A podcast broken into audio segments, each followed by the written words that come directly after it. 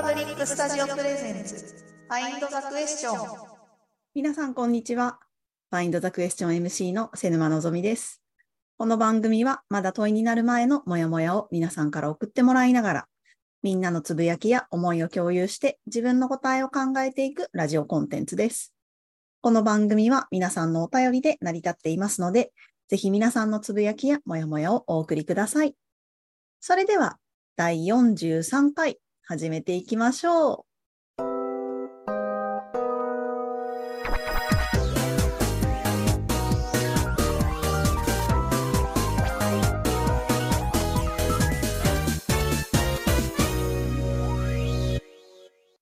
ということで、いやもう第43回なんですけれど、だんだんね、その50回が近づいてきてまして、正直ちょっと焦らな、焦ったり焦らなかったり、いや焦っても何するんだっていう感じなんですけど、あの50回の記念にですね、問いをやっぱり立てた方がいいかなと思っていたりしてですね、その記念の問い何にするのがいいかな、みたいなことをですね、えー考えたりしてました。いやー、でも楽しみですね、50回ね。なんか一区切りっていう感じがしますね。なので、あの、皆さん、あの、問いじゃなくても、まあいいんですけど、なんかもし、あの、50回こんなことやったら面白そうなんじゃないですかみたいなアイディアがあれば、ぜひお手紙で教えていただきたいなというふうに思っております。このオープニングクエスチョンはね、最近セネマがモヤモヤしていることを話すっていうコーナーになってるんですけれど、あの、外からの目線って、ああ、めっちゃ大事なんだなっって思いましたっていう話を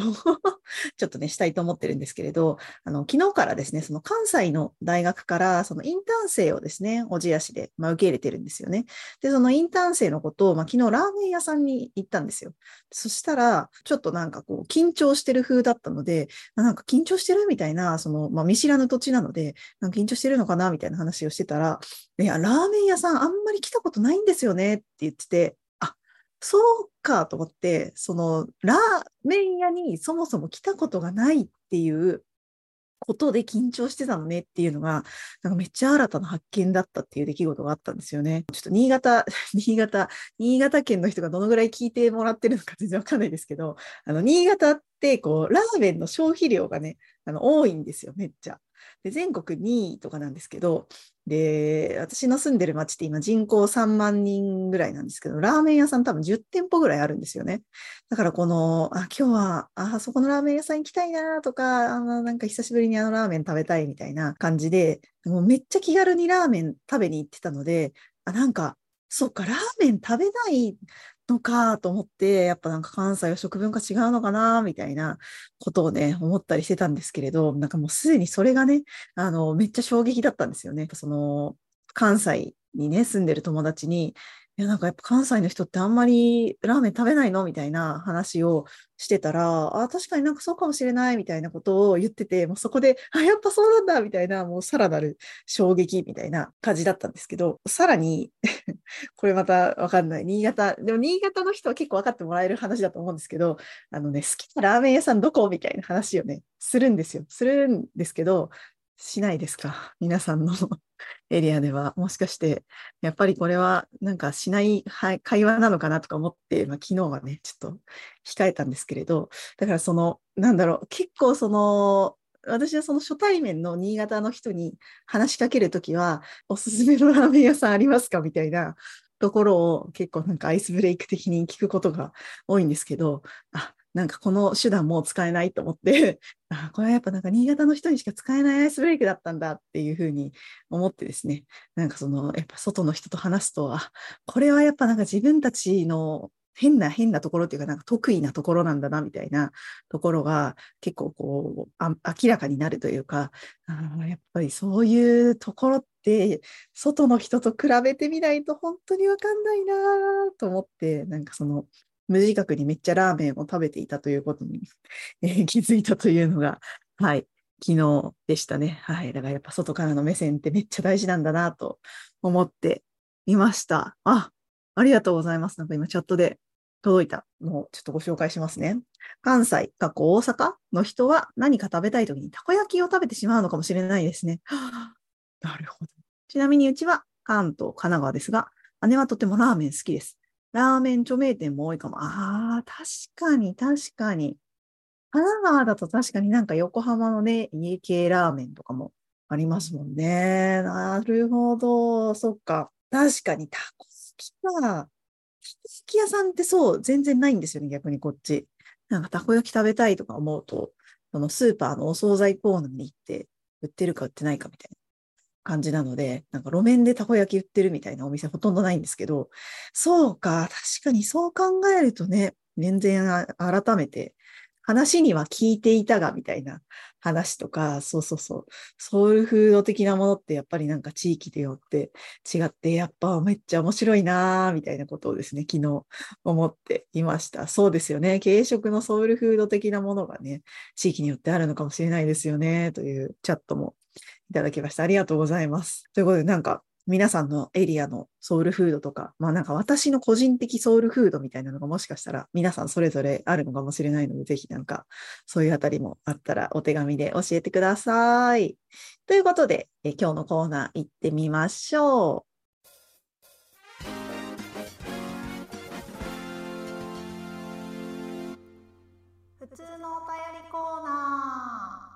普通のお便りコーナーは皆さんからいただいた日常の気づきや嬉しかったこと、エンパブリックスタジオや他のイベントに参加した感想などを送っていただくコーナーです。それでは今日最初のお便りです。ラジオネームひまわりさんからいただきました。ありがとうございます。あの、これちょっと先に補足をすると、あの全く別の方から、この同じひまわりさんっていうこのラジオネームで送っていただくという現象が起こっていてですね。これあの、今、ラジオネームひまわりで送ったの、どっちかな、どっちかな、みたいな、あの、ことを、もしかしたら聞いていらっしゃったらですね、思ってらっしゃるかもしれないんですけれども、二人いらっしゃいましたということになっています。まあ、なんかこの同じラジオネームをこうつけて送っていただくっていうのは、なんか共通点というか、なんかどっか感性が似てたりするところがあるお二人なのかもなーっていうのをですね、なんかその運営特権で、まあ私はその誰が誰なのかっていうのを 見れているので、この二人なんかちょっと似てる感性があるのかもしれないな、みたいなことをですね、ちょっとなんか嬉しくてニコニコ拝見しておりました。もしあの、どこかスタジオのセッションとかでですね、お二人が一緒に出会ってる機会があったら、ちょっとこっそりお伝えしたいなというふうに思っていました。ということでですね、あの、お手紙の内容でちょっと私がどうかなっていうのはご判断いただけるかなと思うんですけれど、あの、もちろんですね、この今回のお手紙じゃないひまわりさんからのお手紙もまた別のタイミングで、えご紹介したいと思いますので、また、えー、気長にお待ちいただければと思います。ということで、えー、お手紙の本文ご紹介したいと思います。3つのテーマのつながりとは、先週のワールドカフェ、楽しく参加させていただきました。それぞれのテーマをみんなでワイワイ広げたり、深めたりするのって、やっぱりいいですね。最後の感想シェアで3つのテーマはつながっている感じがすると何名かの方がおっしゃっていました。そして私もまさにそう感じました。なんでそのように感じたのかをさらに考えてみたところ、3つのテーマの根底には共通した思いが流れているからなのではという考えに至りました。その思いとは、他者との関わりを楽しく、そして気分よくできたらいいのになというもの。他国の人とのコミュニケーションも、みんなが自発性を気持ちよく発揮できる状態も、ソーシャルスキルを学んで日常生活を円滑に営むこともつながっていると私は感じたのですが、いかがでしょうか？ワールドカフェに参加して、ああ、楽しかったというのももちろんいいですが、さらに最後の感想をもう一つ深く掘ってみるのも良いものですね。ワールドカフェは噛めば噛むほど味が出るというのが今回の振り返り後の感想です。次回のワールドカフェもどんなテーマが出てくるのか楽しみにしています。ということでした。ありがとうございます。そう、8月のですね、スタジオのワールドカフェに参加していただいた時のお手紙ですね。ありがとうございます。どうぞ、この、まさにね、書いてくださってる通りなんですけれど、本当に結構その何人かの方が共通して3つのテーマこう全部参加したけれど、全部がつながってる感じがしましたっていうふうにこうおっしゃっていただいてたんですよね。ひまわりさんもですね、その理由をさらに深掘りしてみたっていうところがね、なんかすごい嬉しいなっていうふうに思ってました。ありがとうございます。確かにその当日の振り返りでも、あの、どなたかがおっしゃってたと思うんですけれど、あの、心理学者のアドラーがですね、あの、すべての悩みは対人関係であるっていうふうに、まあ、言っていて、るっていうことをですね、まあ共有してくださってたんですけれども、やっぱりね、そのどれも人と関わるときにどう振る舞えばいいんだろうっていうことはね、なんかすごくこう共通してるなっていうのを改めて感じましたね。このなんかこう共通してると思ったんですよねって思ったところから、えー、どこが共通してるんだろうなっていうのをなんかこう自分の中で深めていただいて、他者との関わりを楽しく、そして気分よくできたらいいのになっていう思いが共通してるんじゃないかっていうところっ、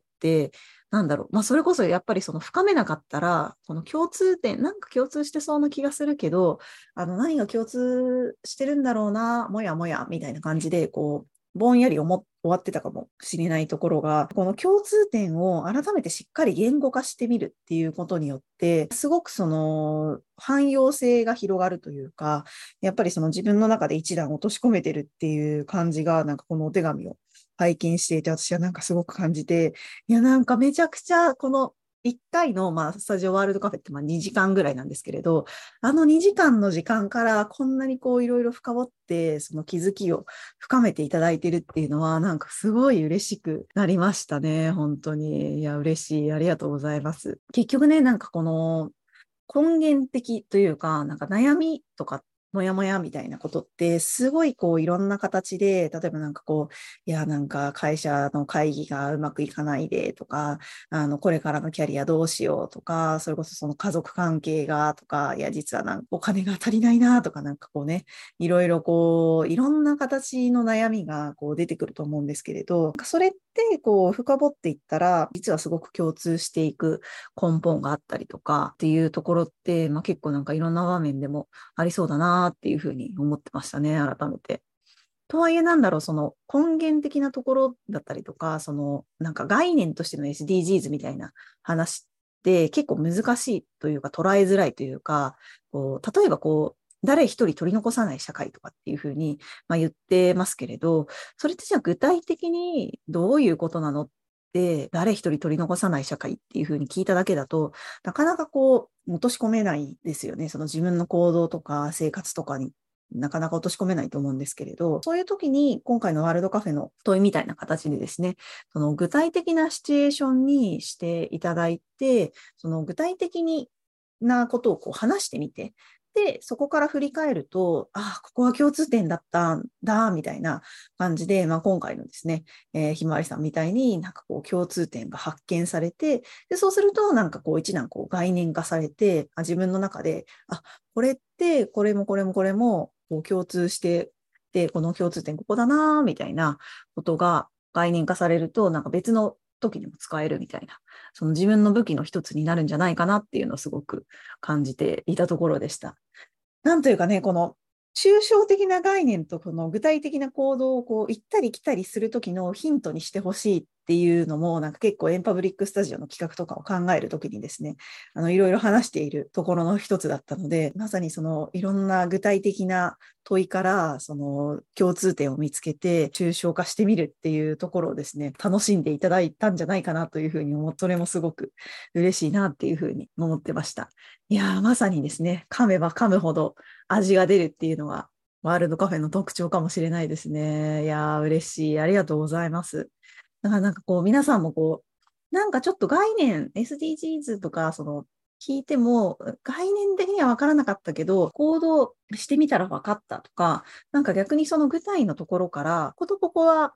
同じだなとか似てるなっていうふうに思ったんですよね、みたいなことがあれば、なんかぜひなんか教えてもらいたいなっていうふうに改めて思いました。ありがとうございます。えー、続いて、ラジオネーム、エンパブリックストア店長新村さんからいただきました。ありがとうございます。先日、エンパブリックの15周年記念イベントとして、すでに令和4年にゼロカーボンシティ下川宣言を行った北海道の下川町で地域づくりをされている麻生翼さんと下川町役場で気候変動対策を担当している山本敏夫さんのお話を聞くイベントがありました。私自身、脱炭素はなんとなく自分ごとにならないというか、地球規模で大きく考えてしまって、ちょっと遠い存在でした。でも、それを下川町の人たちがどう自分のこととして感じて活動に参加しているのだろうと知りたいと思う気持ちから、このイベントにとても興味がありました。そして、麻生さんが脱炭素といっても住民の皆さんになかなか興味を持ってもらいづらいけど、ライフスタイルから考えてもらえば良いのではないかというお話をされていて、その事例として CO2 の出ない暮らし、みんなでやったら楽しいんじゃない？というふうに考えると、ライフスタイルにつながっていくというところが、麻生さんご自身が楽しんでやられている感じがとても伝わってきて、人に伝わるってこういうことなんだなぁと思ったんですよね。そしてそれが伝わって自分ごとになり、一緒に考えていくパートナーが増えていくのは素敵なことだなぁと感じました。麻生さんのお話から脱炭素という大きな目標はあるけども、目の前で起こっていることに大切に向き合っていくという考え方がずっと活動を続けていけるコツなのだなと感じました。こういった考え方へのシフトチェンジがエンパブ本、ソーシャルプロジェクトを成功に導く12ステップのステップ5のところで紹介されていました。共有の目標と達成への戦略的計画を立てよう。何を達成し、そのためにどう進めていけばいいのか。というタイトルです。今、このページを読んでいて、私自身は、状況が変化し、施策が有効でないと分かっても、計画に縛られて変更できないことがあるという箇所にぐさっと、てんてんてん。ということでした。ありがとうございます。いや、ぐさっと刺さってる感じのお手紙ですね。ありがとうございます。そう、いやー、でもこの前ね、あの、下川の皆さんにご登壇いただいてやった時のイベント、いや、めっちゃ面白かったですよね。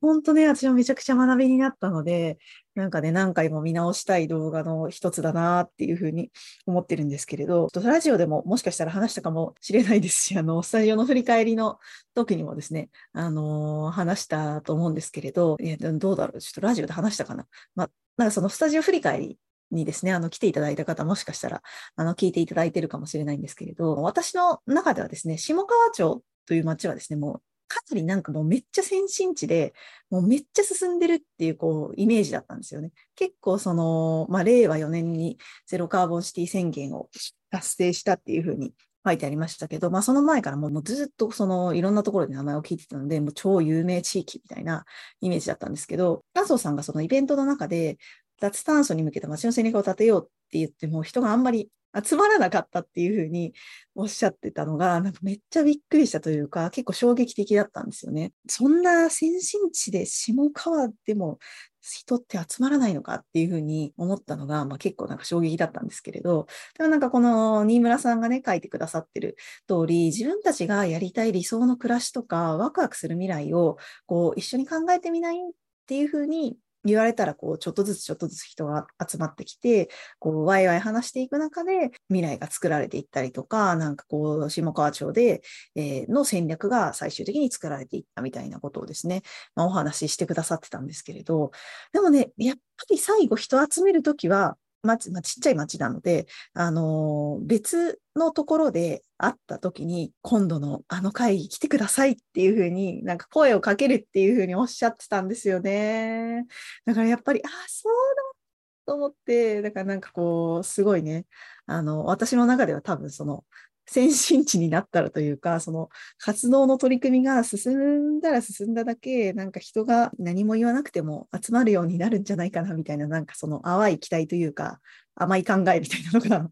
あったんだなっていうことをですね、すごく反省したというか、あそれがすごく印象に残ってるイベントでした。で、これが、まさかそのソーシャルプロジェクトを成功に導く12ステップに書いてあるっていうのは、なんか全然私気づいてなかったので、あの、このお手紙をいただいて、あ、そうなんだと思って、私もですね、この、まあ、通称、青本と呼ばれている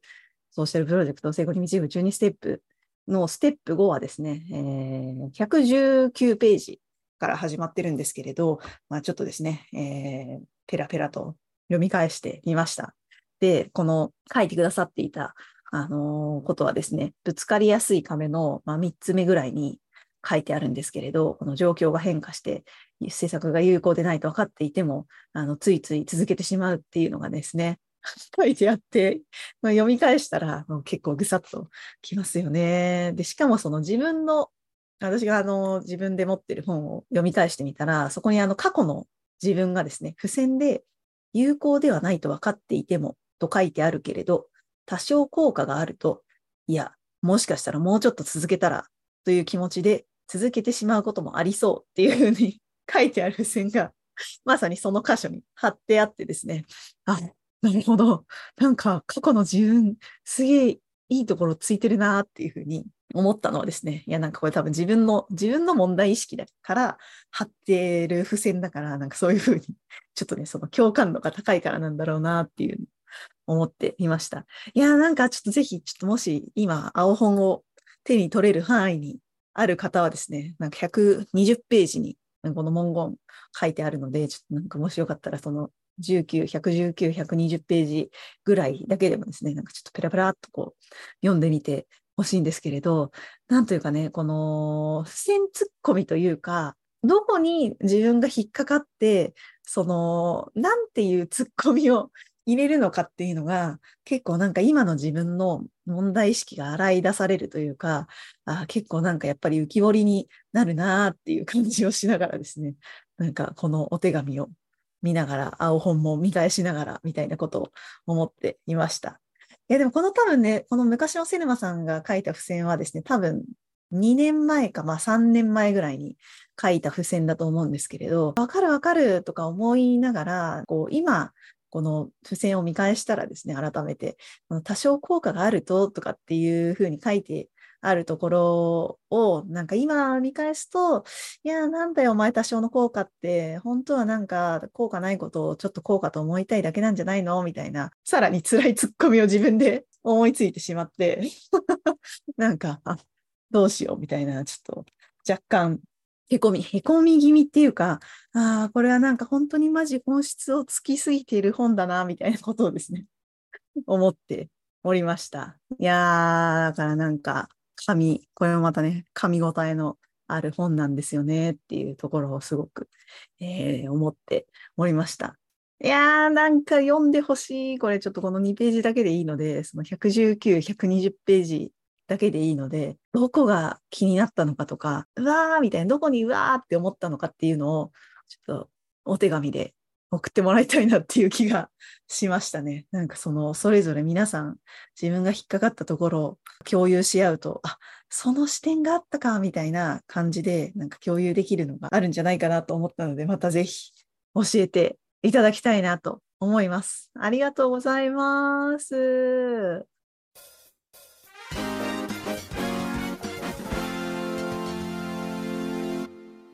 ということで、えー、そろそろ終わりの時間となってしまったのですが、今後のインパブリック情報といたしましては、えー、今日の夜ですね、8月17日木曜日の夜8時からは、孤独孤立を考える会の、まあ、企画会が開催されます。えー、今回はですね、ちょっと年末まで、一旦年末までの、え孤独孤立に関して、え話したいテーマのアイデア出しを行っていきたいと思っています。年末までなので結構長いなと思ってたら、でも9月から始めたとしても、9、10、11、12だから、え、4ヶ月ですね。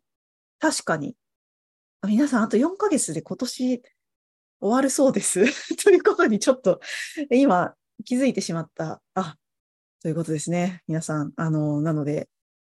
もう残り少ないこの年末まで一体何をテーマに話そうかというアイデア出しをですね、まあちょっと少ないとはいえ、4ヶ月あればいろいろできることもあるので、あの、そのあたりのアイデア出しを皆さんと一緒にしていきたいと思っております。えー、前回はですね、まあ、7月14日に、えー、孤独と居場所ということで開催したんですけれど、結構ね、なんかいろんなテーマがえー、キーワードが出てきたんですよね。あの、例えば、その孤独が問題なのは死ぬがあるから、えー、存在を認めてくれる、それだけでいい。家庭の作り方のソーシャルスキル。30代ぐらいのサポート。居場所と出番。セーフティーネットからバーまで居場所。居場所の定義が多様とかですね。まあ、結構なんかその、いろいろ、あの、キーワードが出てきたんですけれど、ちょっと私が前回いなかったがゆえに、あの、キーワードの中に、オリティバンダの地震5段解説っていうのがあったんですけれど、これが一体、ちょっとな、なんだっけこれと思って、ちょっとこのオリティバンダの地震5段解説、あの、知っている人がいらっしゃったら、お手紙で教えてください。はい。とかですね、まあ、結構本当にあの、いろんな話が繰り広げられていたので、なんか自分としてどういうふうに関わろうかなとか、なんかそんなに孤独とか孤立について、そんなにちゃんと考えたことないんだよな、みたいなことでも、話していったら、あ、実はここでつながってるね、みたいなこともあるんじゃないかなっていうふうに思いますし、ぜひなんかちょっと、あの、覗きに来てもらうとかですね、耳だけ参加しますとかっていうでも大丈夫なので、ぜひなんか、えー、今日の夜空いてますという方はご参加いただきたいなと思っております。えっ、ー、と、アーカイブがですね、スタジオ内のアーカイブがありますので、ぜひ、えー、最近ちょっと参加できてないんだけどっていう方もですね、そちらもご覧ください。そして、来週8月23日水曜日のお昼12時15分からは、今週のエンパブトキップ、今週のエンパブトピックが開催されます。えー、今回はグラレコ自主練習会、ファシリテーター入門丸2、ファシリテーターとはが開催されるということになっております。まあ、グラレコ自主練習会ということなので、えー、皆さんで動画を一緒に見て、その動画の要点を、まあ、グラレコ、グラフィックレコーディングでまとめてみようというような回になっています。えこれはね、結構人によって、そのどこを要点だと思うのかとか、えー、そのよ自分が感じた要点をなんかどういう図とかで表すのかっていうのが、本当に人によって違うので、それがね、めっちゃ勉強になるんですよね。なんかその自分一人でもちろんなんかグラレコをやるとか、あの要点をまとめる練習をするっていうのもすごい訓練になると思うんですけれど、やっぱなんかその人と比べることによって、なんか自分の視点に気づくみたいなことが結構あると思うので、なんかぜひ、なんかあんまり一緒に他の人と一緒にグラレコ練習できる機会がないかなっていうふうに思うので、ちょっとそういうの面白そうとか、ちょっと絵、イラスト描いてみたい、イラスト描いてみたい、まあ、イラスト上手になる回じゃないんですけど、でも明らかにその話の要点をつかむ力は高まっていくと思うので、まあ、ちょっとなんかお昼の気分転換に書いてみようかなという方とかもですね、えー、参加してもらいたいなっていうふうに思っています。今回のお題になっている、そのファシリテーター入門丸2の動画もですね、いや結構なんか面白いというか、あの、エンパブリックスタジオの中に、いろいろコンテンツがあるんですけれど、まあ、その中でですね、そもそもやっぱりファシリテーターって何とか、あの、全員がやっぱりこう、ファシリテーターっていう役割を担う人は持ってもらいたい最初の心構えみたいなところを解説している、まあ、5分ぐらいの動画なんですけれど、それも結構、あの、サクッと見れるコンテンツではあるので、気になった方はですね、そちらの動画もご覧いただきたいなと思っております。えー、その他、ネンパブリックスタジオで開催されるセッションは、えー、公式ホームページのスタジオライブカレンダーからご覧ください。Find the Question ではですね、まあ、まだまだいつも皆さんからのお手紙お待ちしておりますので、えぜひ、あのー、短くても大丈夫。短くても大丈夫ですし、長いお手紙もめっちゃ嬉しいんですけれど、あの